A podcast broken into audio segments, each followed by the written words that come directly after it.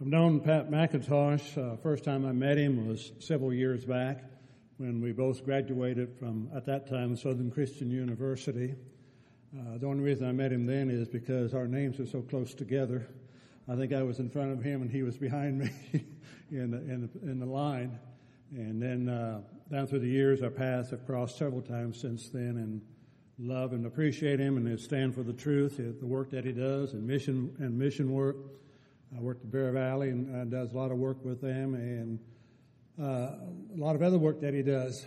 We're one of the few who can say that when we went to uh, Southern Christian University and then on for the uh, other programs, that we're one of the few people who were able to attend three universities and never leave campus.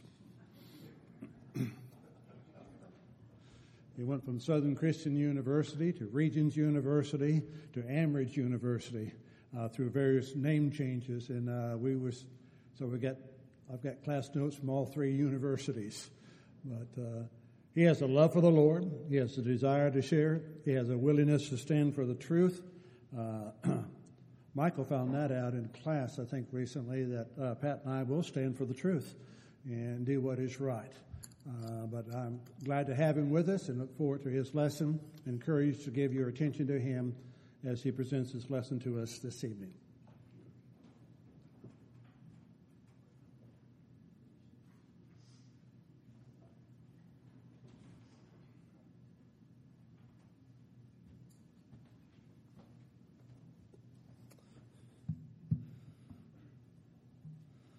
It is again a pleasure to be with you here this evening. I think this is the third year that I've come now, something like that. And always counted a, a privilege uh, to be able to come. Your uh, series are always on some very good topics. And the concept of running the race and the various aspects we see of running the race uh, are indeed uh, that which is permanent, pertinent today. Um, yeah, I've got four diplomas on my wall, and all four of them say Southern Christian. Um, we became Regions University for just a little while, and Regions Bank in that area had a little problem with our using the same name. So some people have asked me, what does Amridge have to do with Montgomery, Alabama? And the answer is absolutely nothing. Because they did have to change their name, they went to a company that just computer generated names that had no kind of reference whatsoever in Amridge uh, is what they came up with. Uh, I don't know if David has told you the story. We both got called up on the carpet. Uh, one time we were there, there was something that was being taught in class that was not true regarding Genesis chapters 1 through 11 being myth. And as the old boy says, I had the right to remain silent, but I didn't have the ability. And I simply asked a question and basically was told to go. And David basically said, I want to know too. So he said, You can go too. And after we explained the situation, it all worked out fine. Uh, but do appreciate the relationship that we do share together. Good to see Michael uh, here tonight. I've known Michael for about three weeks now, or we're in our third week, and he is an excellent first year student. Uh, as far as I'm concerned, the first year students this year, the cream of the crop. Uh, and Michael is meeting a challenge. Uh, one of my textbook in his class is 547 pages. And this week, what is it, 120 you have to read? That's only 20 pages a night if you get after it. Uh, no step for a stepper, is it? But I do count it a privilege to be back at Brown Trail full time. I was talking to Karen uh, before service. It's good to meet them and, and be able to put a, a face to a Facebook friend. Uh, been friends on Facebook for some time. Uh, appreciate the congregation there. We have a mutual friend and brother Bob Stapleton who passed away. Bob touched so many lives as Heath, who was just here, has as well. And I am thankful to be back at Brown Trail full time now in both an instructor capacity and serving uh, as the academic dean. You may know Kevin Rhodes, who preached at Granbury Street for about 15 years, uh, is our new director. And uh, the way we're going with the school and the changes we're attempting to make, uh, we're, we're very excited about how things are going to be. Please be turning to Matthew chapter 20. And in just a few moments, we're going to read our text, Matthew chapter 20, verses 20 through 28. A passage very similar to us, a companion passage, especially regarding the last passage of our section, is found in Mark chapter 10 and verse 45. And we see some powerful concepts there. Running the race, I'm sure you've heard people lead into that concept a number of different ways this summer. How that the games of that day were so prevalent in what was going on. Uh, Michael is in my New Testament introduction class, and we've been talking this week about how much the athletics and the uh, Greek world was also absorbed by the Roman world. And then you see Paul, being a citizen, was deeply immersed in the concept of these games. Uh, the Isthmian Games were held the year before and the year after the Olympic Games of those days, right down on that isthmus of land. If you, isthmus is a hard word to say. Your tongue gets in the way, by the way. Um, but the Isthmian Games were very key to them. The concept, uh, very similar to the Olympics. But they knew what running a race meant. And there were various different competitions. The leading competition was the pentathlon at that time.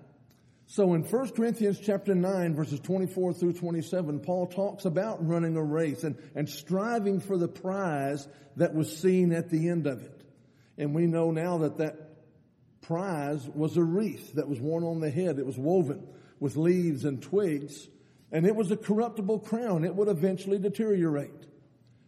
And Paul, in making his comparisons, talked about winning a prize that would not deteriorate and would not fade away. Philippians chapter 3 verse 14, he talks about pressing toward the goal. And that goal carries the same idea. We have now archaeological evidence of the stadiums, Michael, that were there in that area. And at those stadiums, they would run a race that was just under 200 yards. From the starting line, you could see the finish line. And that's what Paul was referring to with a goal not stopping until the goal is met, striving for that. We've all heard the phrase that the Christian life is not a sprint. It's not a hundred yard dash. We're talking about a marathon for our life. The race is never over until we're done. And so we're constantly striving to be more of what God would have us to be. And as we're talking about this series, I'm sure you've dealt with topics that are all pertinent to that idea that we must keep on keeping on. And the title that I've been given this evening is no different. We need to run the race as a servant. The Bible is filled with characters who lived a servant life, as well as being filled with instruction on how to become a servant and then how to maintain our life as a servant understanding the role of a servant and learning how we can best live in that capacity. With that in mind, let's read our text. Matthew chapter 20, verses 20 through 28. I'll be reading from the New King James. Then the mother of Zebedee's sons came to him with her sons, kneeling down and asking something from him. And he said to her, What do you wish? She said to him, grant that these two sons of mine may sit, one on your right hand and the other on the left in your kingdom. But Jesus answered and said, you do not know what you ask. Are you able to drink the cup that I am about to drink and be baptized with the baptism that I am baptized with? They said to him, we are able. So he said to them, you will indeed drink my cup and be baptized with the baptism that I am baptized with. But to sit on my right hand and on my left is not mine to give, but it is for those for whom it is prepared by my Father. And when the ten heard it, they were greatly displeased with the two brothers. But Jesus called them to himself and said, You know that the rulers of the Gentiles lord it over them, and those who are great exercise authority over them. Yet it shall not be so among you. But whoever desires to become great among you, let him be your servant. And whoever desires to be first among you, let him be your slave. Just as the Son of Man did not come to be served, but to serve and to give his life a ransom for many. And that is stated verbatim in Mark chapter 10 verse 45 as the key verse in the book of Mark.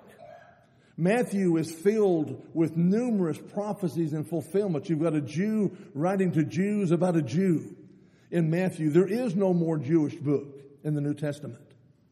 But Mark is written to more of a Greek or a Roman mindset. No concept of the Old Testament, no concept of the prophecies, and probably little or no concept of a Messiah. But they would understand a servant spirit. And they would understand someone talking about greatness being in the form of a servant.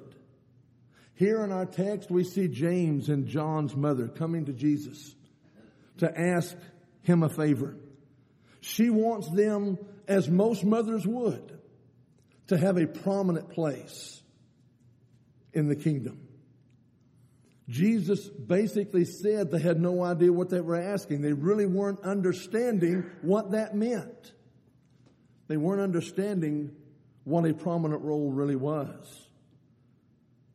Basically, they said that they could deal with what he dealt with, and he said, You're going to. They're going to suffer persecution. Many of them died. Only two of the apostles did not die a martyr's death John and Judas. The others were all martyred for their faith. They all had to face the difficulty that Jesus was describing in these verses.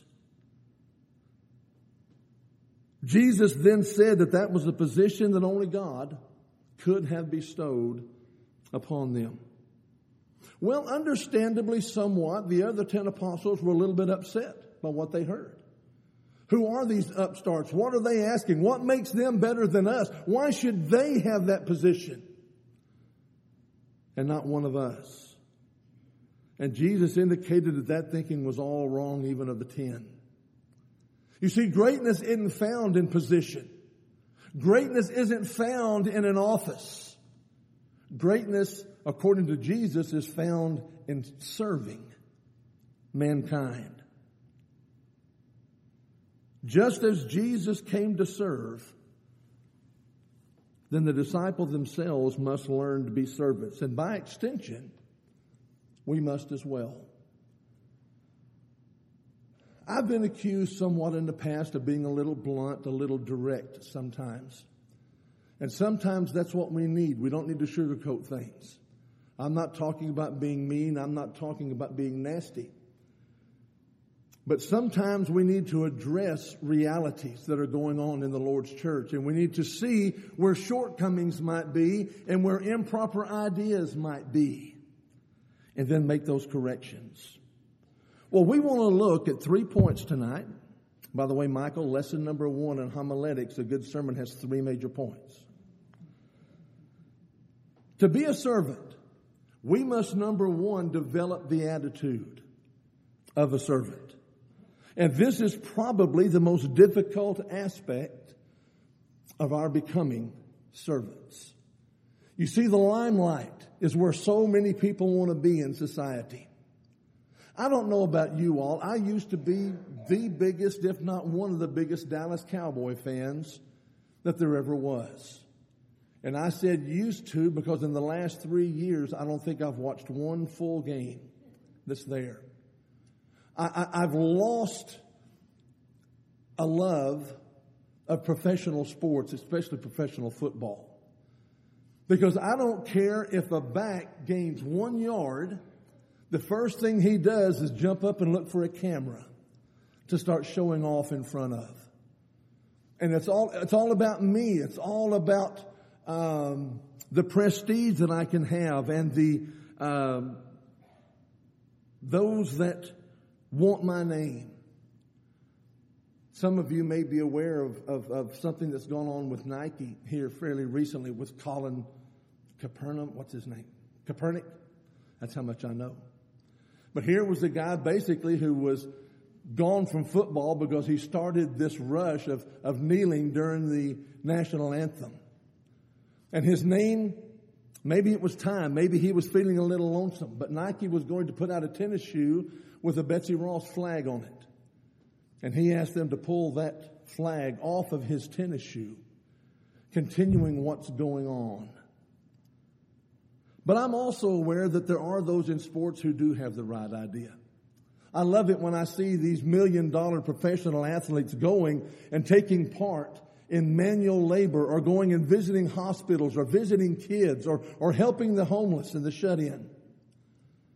It's glad to see that some, at least, still have a concept of serving the society that has made it possible to be where they are in that field. Most of us are well aware that we do not live in a country that values service today. And I say that unapologetically. How many times have we gone to a restaurant here lately and seen horrible service? Our group uh, at Granbury Street, we have a group that goes out on Sunday nights to eat, and we were gone one Sunday, and they all went to IHOP uh, there in town. I don't know that every IHOP is this way, but I think it was an hour before they got their food. Cheryl and I went to one here the other night and had to go to another restaurant. And, and, and people were just milling about. They didn't seem to be concerned.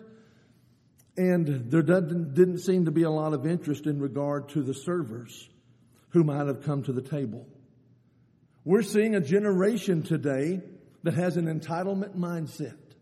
What's in it for me? What can I get out of it? Being catered to or being served is what they're looking for. That which is so prevalent in the world today, and here I go, is sadly an issue in the Lord's church today. I know nothing about the makeup of this congregation and no, David didn't feed me any statistics. He wouldn't do that to you.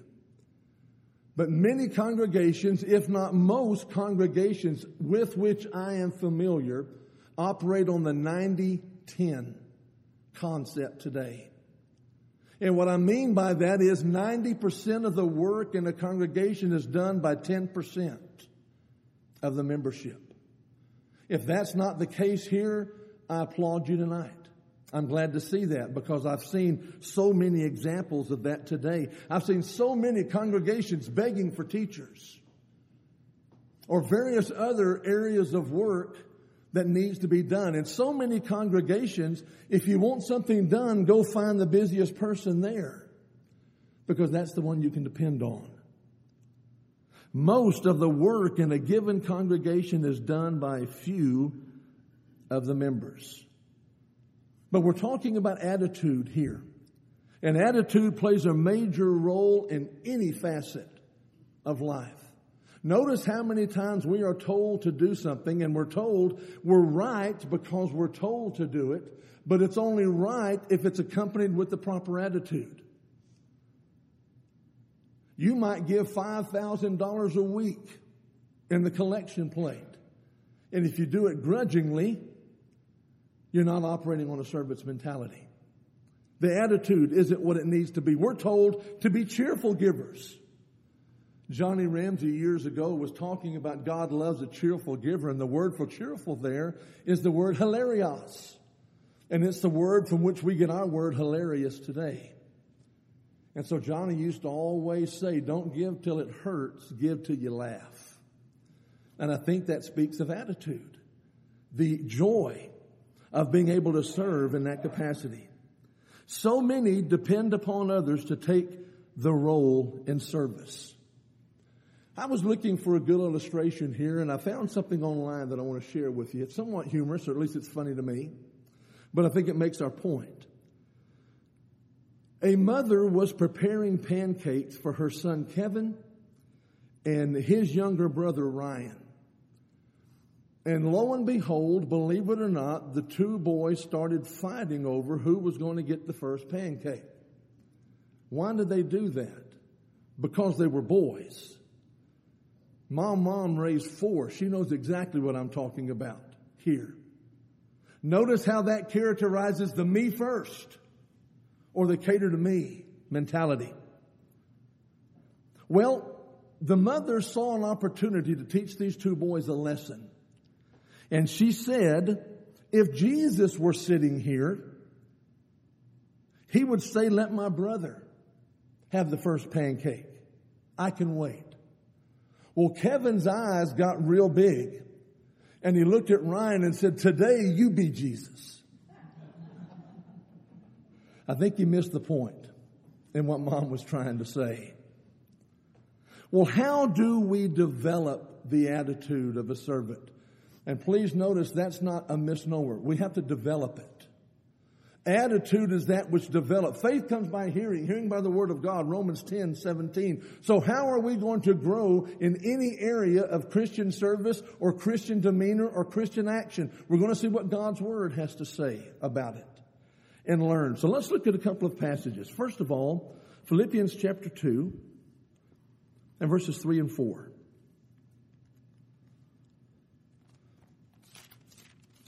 Philippians 2 verses 3 and 4. There Paul wrote, Let nothing be done through self-ambition or conceit, but in lowliness of mind, let each esteem others better than himself. Let each of you look out not only for his own interests, but also for the interest of others.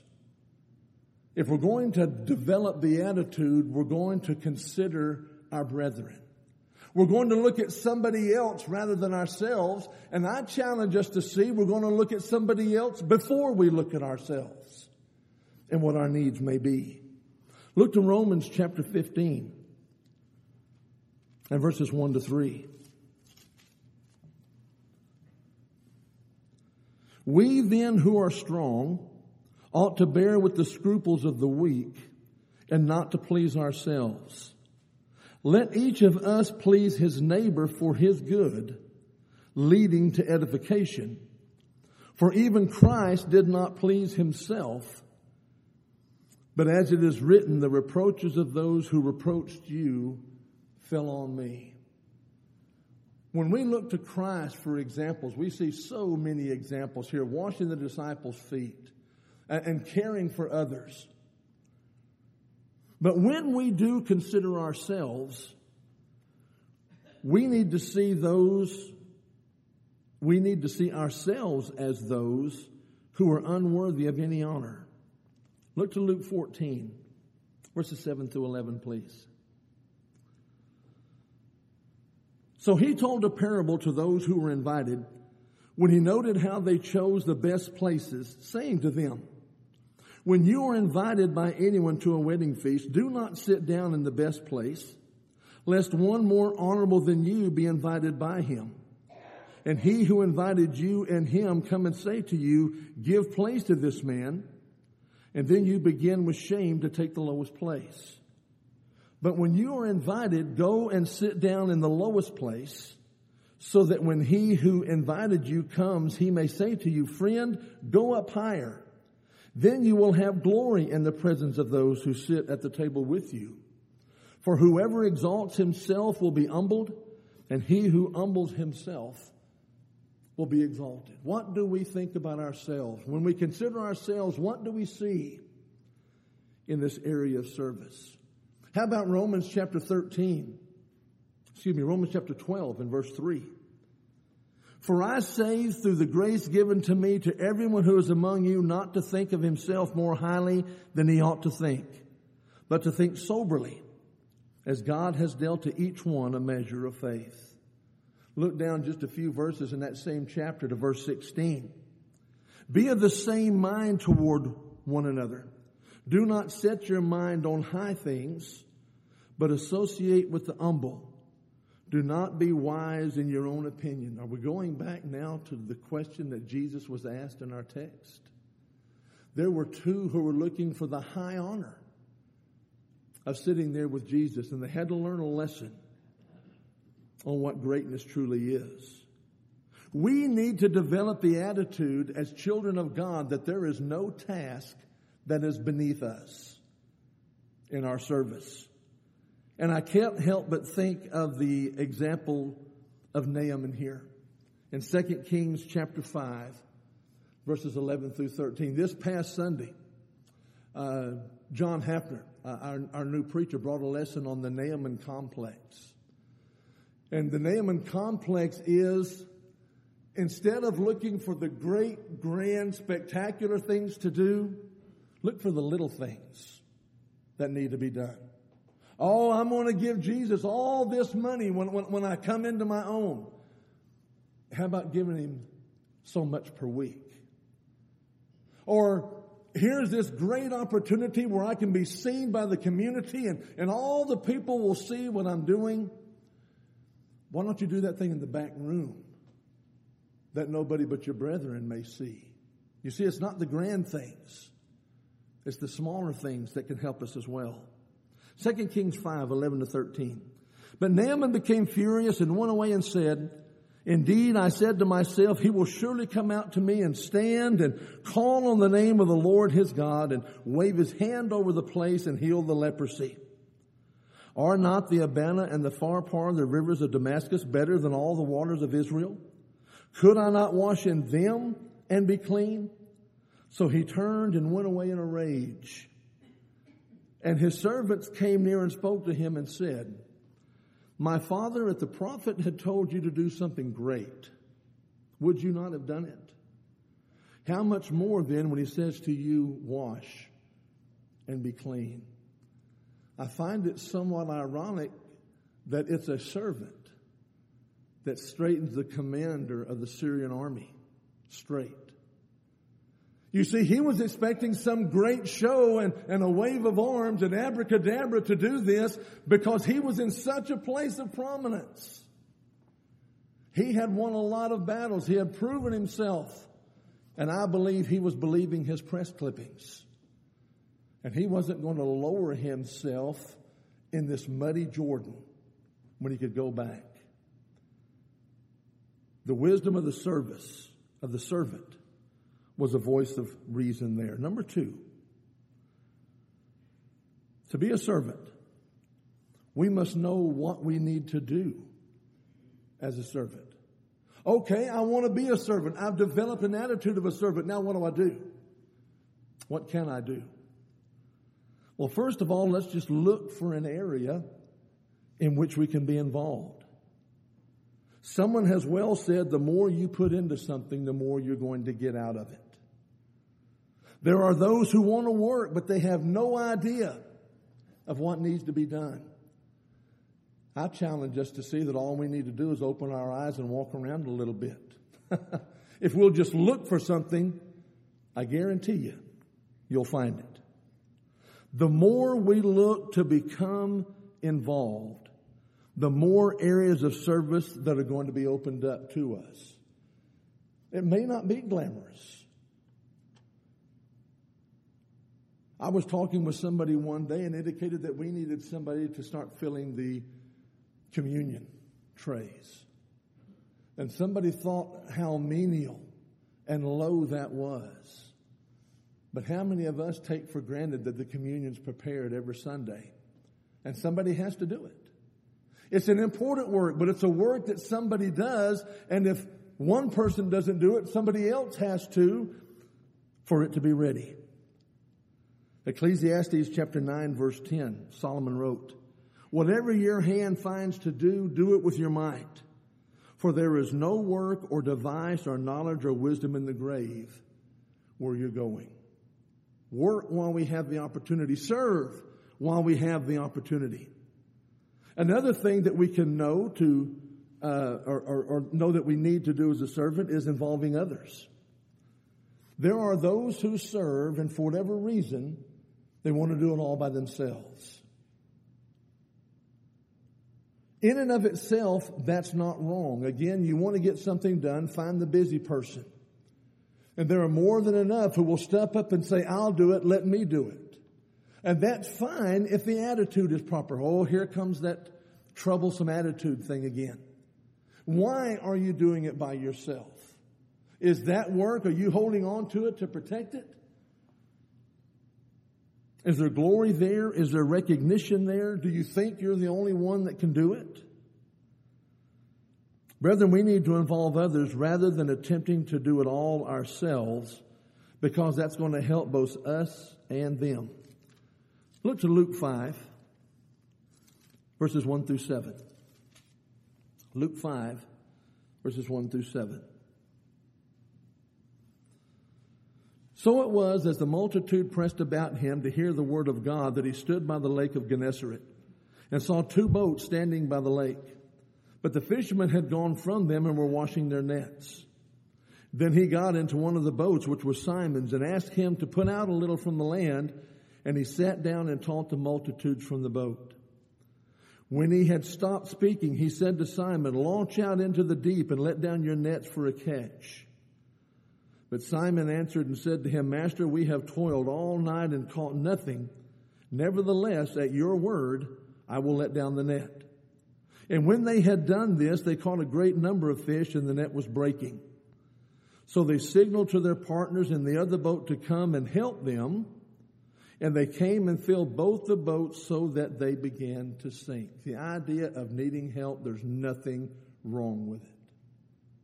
I would much rather be one who asked for help than to fail because I was too proud or motivated some other way not to get help. We don't need to do it all by ourselves. Why? Well, just a side note here. Someone who has never served, say you've got a task and you do it regularly, but it's really becoming taxing on your time. You go get someone else and say, and bring them in to ask and see if they could help. And it may, it may very well be that's the opportunity they were looking for, was for someone to ask them to come do something. And then and there we have a servant that's born and one who will, the next time and the next time and the next time will be much better about serving. A third thing that we need to know to do is to volunteer. Sometimes all we need to do is ask, is there something I can do? I'll guarantee you there's always something that needs to be done. Always something that needs to be taken care of. Some people may need help, but they're simply afraid or embarrassed to ask for that help. This may involve our looking around and seeing what needs to be done. And in those cases, simply say, I'll do it. I'll take care of it. There is so much good that can be done if we'll just look around, recognize a need, and volunteer to take care of it.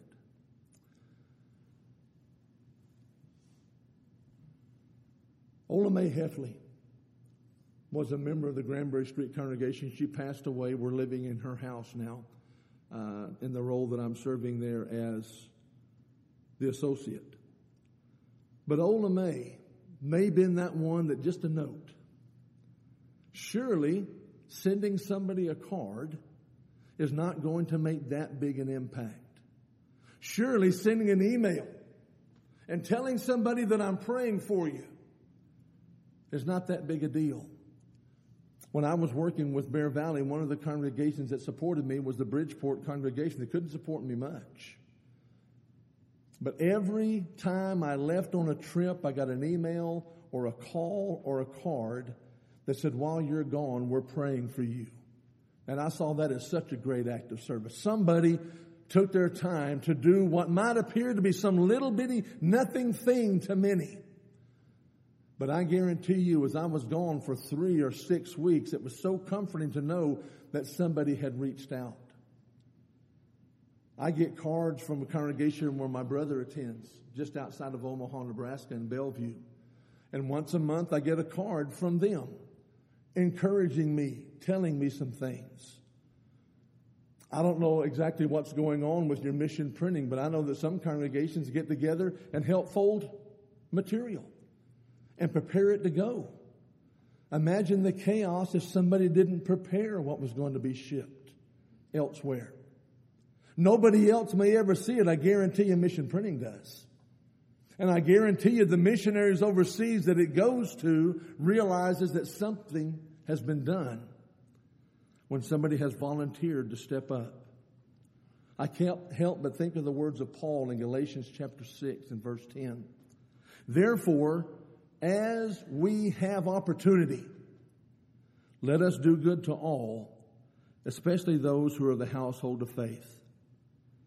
Knowing what to do sometimes is seen in the recognition that something needs to be done, but it might be something that we really don't enjoy doing. A classic example is provided in the hours before Jesus' crucifixion in Luke chapter 22 and verse 42. Have we ever thought that Jesus really did not want to die the kind of death that he had to die? Remember his prayer in the garden, Lord, if there's any way, let this cup be taken from me. Putting that in our jargon today, that would be like saying, God, if there's any other way to save these people, please let me know and let's go that route. Why? Because crucifixion was not pretty.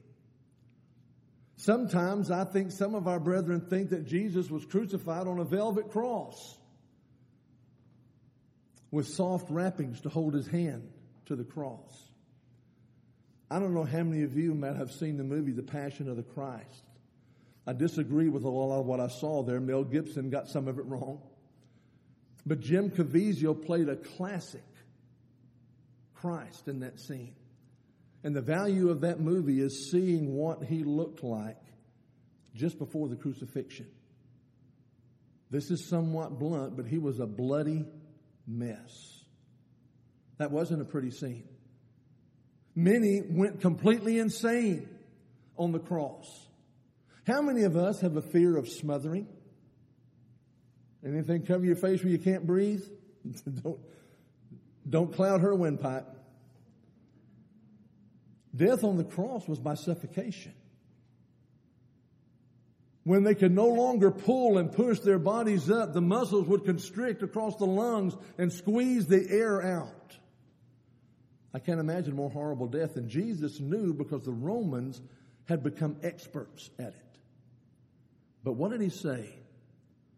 Nevertheless, not my will, but your will be done. The Bible doesn't tell me to serve as long as it's something that I enjoy doing. Sometimes it's not pretty, but still needs to be done. Our last point is just do it. just serve. Just do it is a trademark of the shoe company Nike. And it was one of the core components of Nike's brand. You'll see the phrase just do it with that swoosh at the end of it. That was a slogan that was coined in 1988 at an advertising agency meeting and it stuck for a long time. Brethren, sometimes it's not a matter of attitude, it's not a matter of knowledge, but simply a lack of action on our part that's involved. We know that something needs to be done. We can see areas of opportunities. We can see something that needs to be done, but we just don't step out and do it. We need to pay close attention to what's found in James chapter 1 verses 22 to 25. You see, there he's talking about the foolishness of looking in a mirror and seeing things that need to be changed and then walking away from it without making those changes. And rather than being a hearer of the word, we need to be doers and not just hearers. There are numerous other passages that speak, though, to this matter. And as our time is running low, I want to mention two. First of all, Colossians chapter 3, verses 23 and 24.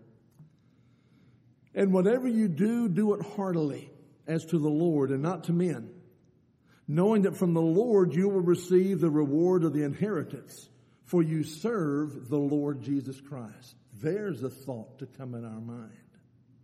Years ago, I started seeing these rubber bands that the kiddos were using for bracelets. And I saw WWJD on one. And I asked somebody what it meant. Most of us know what would Jesus do? I don't think that goes far enough. I think it needs to be WDJD. What did Jesus do? Because here's our example. As a servant, what did Jesus do? As a servant, what did others do? James 4:17.